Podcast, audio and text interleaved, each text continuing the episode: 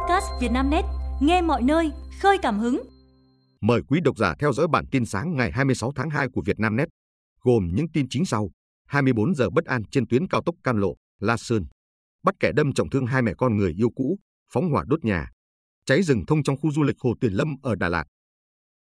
Dự báo thời tiết ngày 26 tháng 2, không khí lạnh tăng cường, miền Bắc tiếp tục rét. Theo Trung tâm Dự báo Khí tượng Thủy văn Quốc gia, ở phía Bắc có một bộ phận không khí lạnh đang di chuyển xuống phía Nam. Dự báo khoảng chiều tối và đêm nay, 26 tháng 2, bộ phận không khí lạnh này sẽ ảnh hưởng đến khu vực phía Đông Bắc Bộ, sau đó ảnh hưởng đến một số nơi ở phía Tây Bắc Bộ. Gió Đông Bắc trong đất liền mạnh dần lên cấp 2, cấp 3, vùng ven biển cấp 3. Khu vực Bắc Bộ, Bắc Trung Bộ trời tiếp tục rét. Từ ngày 27 tháng 2, khu vực phía Đông Bắc Bộ trời rét đậm, vùng núi có nơi rét hại. Trong đợt không khí lạnh này, nhiệt độ thấp nhất ở phía Đông Bắc Bộ phổ biến từ 11 tới 14 độ, khu vực vùng núi phía Bắc từ 8 tới 11 độ, vùng núi cao có nơi dưới 8 độ. Đồng thời, khu vực đông bắc của Bắc Biển Đông tiếp tục có gió đông bắc mạnh cấp 6, giật cấp 7 cấp 8, biển động, sóng biển cao từ 2 tới 4,5 mét. Vùng biển từ Ninh Thuận đến Cà Mau, phía tây khu vực Nam Biển Đông, bao gồm vùng biển phía tây quần đảo Trường Sa, gió đông bắc mạnh cấp 5, có lúc cấp 6, giật cấp 7, sóng biển cao 2 tới 3,5 mét, biển động. Do ảnh hưởng của không khí lạnh, từ chiều tối và đêm 26 tới 27 tháng 2, thời tiết Bắc Bộ và Bắc Trung Bộ có mưa, mưa nhỏ rải rác. Từ đêm 26 tới 27 tháng 2, khu vực từ Quảng Bình đến Khánh Hòa có mưa, mưa rào rải rác. 24 giờ bất an trên tuyến cao tốc Cam Lộ, La Sơn. Theo cơ quan quản lý đường bộ, dù mới đưa vào khai thác, vận hành gần 14 tháng, nhưng trên tuyến cao tốc Cam Lộ, La Sơn nối tỉnh Quảng Trị và Thừa Thiên Huế đã xảy ra 36 vụ tai nạn, làm 6 người chết và 20 người bị thương. Cơ quan chức năng chỉ ra rằng, nguyên nhân các vụ tai nạn phần lớn xuất phát từ lỗi chủ quan của tài xế. Những con số nói trên khiến nhiều người giật mình và cảm thấy bất an khi lưu thông trên tuyến cao tốc này. Nguy hiểm luôn rình rập như vậy nhưng trên thực tế, cao tốc Cam Lộ, La Sơn vẫn luôn xuất hiện tình trạng tài xế phóng nhanh, lấn làn, vượt ẩu, không làm chủ tốc độ. Sau vụ tai nạn giao thông nghiêm trọng xảy ra vào sáng ngày 18 tháng 2 khiến 3 người tử vong, những ngày qua, phóng viên Việt Nam Net nhiều lần lưu thông trên tuyến để ghi nhận thực tế các bất cập, tiềm ẩn nguy cơ tai nạn trên suốt chiều dài 98 km của cao tốc Cam Lộ La Sơn. Chia sẻ với phóng viên, một tài xế cho biết, mặc dù hệ thống biển hiệu, biển báo trên tuyến cao tốc Cam Lộ La Sơn được lắp đặt tương đối đầy đủ, những đoạn đường quanh co, nguy hiểm đều cắm biển cảnh báo nhưng khá nhiều người điều khiển phương tiện có ý thức kém khi tham gia giao thông. Vai trò đắc lực của Doãn Văn Phương trong việc giúp Trịnh Văn Quyết lừa đảo. Như Vietnamnet đã đưa, cơ quan cảnh sát điều tra Bộ Công an vừa hoàn tất kết luận điều tra bổ sung, đề nghị truy tố 51 bị can trong vụ thao túng thị trường chứng khoán liên quan đến công ty cổ phần tập đoàn FLC.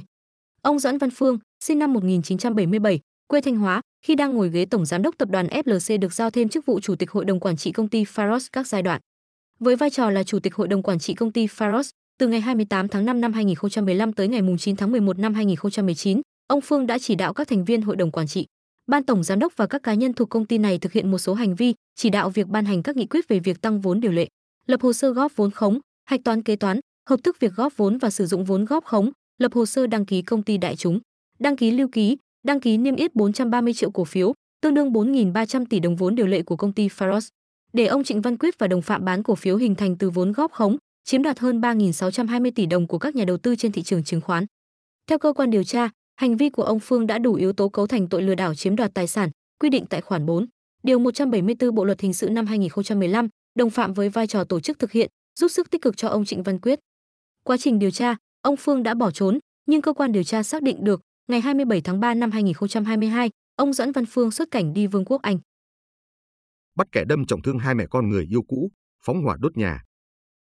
Tối ngày 25 tháng 2, lãnh đạo Ủy ban nhân dân xã Thượng Lộc, huyện Can Lộc, tỉnh Hà Tĩnh cho biết, công an đang làm rõ vụ việc nam thanh niên dùng kéo đâm trọng thương hai mẹ con người yêu cũ rồi phóng hỏa đốt nhà. Khoảng 7 giờ 30 phút ngày 24 tháng 2, Bùi Hoài Nam, sinh năm 1993, đi xe máy đến nhà bạn gái cũ là chị N, T, L, xã Thượng Lộc, huyện Can Lộc để nói chuyện tình cảm. Tại đây, Nam và chị L xảy ra mâu thuẫn dẫn đến cãi vã. Ngay sau đó, Nam dùng kéo đâm gục chị L và mẹ của chị này khiến cả hai bị thương nặng. Chưa dừng lại ở đó, Nam còn phóng hỏa đốt nhà người yêu cũ. Sau vụ việc, chị L và người mẹ được đưa đi cấp cứu trong tình trạng đa vết thương. Nghi phạm Nam bỏ trốn khỏi hiện trường nhưng bị công an truy bắt thành công. Hiện tại, vụ án đang tiếp tục được điều tra, làm rõ. Đào, phở và piano thu về bao nhiêu tiền bán vé ở dạp hot nhất Hà Nội? Những ngày qua, lượng khán giả muốn xem phim lịch sử đào, phở và piano vẫn rất lớn. Trung tâm chiếu phim quốc gia Hà Nội, nhà cung cấp, điểm chiếu đầu tiên của bộ phim này và cũng được cho là dạp hot nhất Hà Nội hiện nay, đã liên tục tăng suất chiếu nhưng vẫn không đủ đáp ứng nhu cầu của khán giả. Dù đã tăng lên hơn 20 suất một ngày và mở bán vé sớm nhưng nhà cung cấp thông báo đã hết sạch vé cho rất nhiều ca chiếu từ nay tới ngày 29 tháng 2. Bà Mạc Thủy, trưởng phòng chiếu phim Trung tâm chiếu phim quốc gia chia sẻ với Vietnamnet, tính đến sáng ngày 25 tháng 2, đã có 40.000 vé đào, phở và piano được bán ra riêng tại nhà cung cấp, thu về 2,2 tỷ đồng.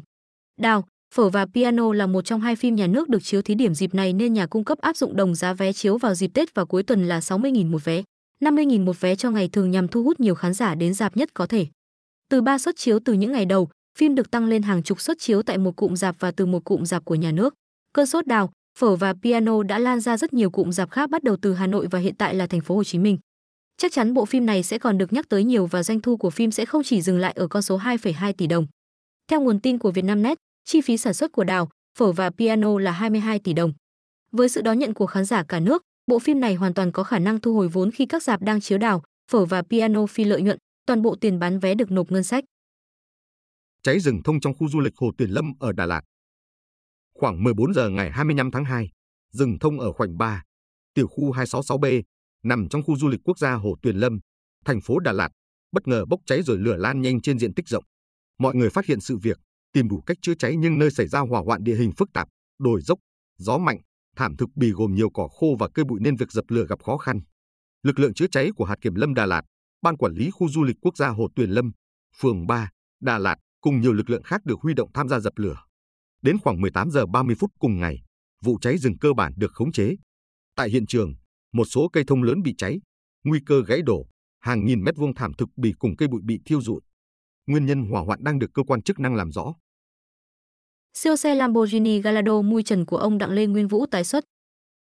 Chiếc siêu xe Lamborghini Gallardo LP5604 Spider được nhập khẩu từ năm 2016, là một trong ba chiếc Gallardo phiên bản mui trần đang lăn bánh tại Việt Nam. Lamborghini Gallardo là một trong những mẫu xe thành công nhất của thương hiệu siêu xe đến từ Ý. Trong khoảng từ năm 2003 đến 2013, đã có 14.022 chiếc Lamborghini Gallardo được sản xuất trước khi được thay thế bằng siêu xe Lamborghini Huracan.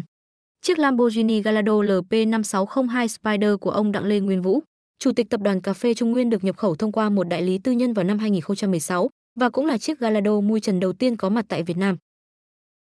Quý độc giả vừa nghe bản tin podcast thời sự tổng hợp sáng ngày 26 tháng 2 của Vietnamnet, được thể hiện qua giọng đọc AI của VB. Mời quý vị và các bạn chú ý theo dõi.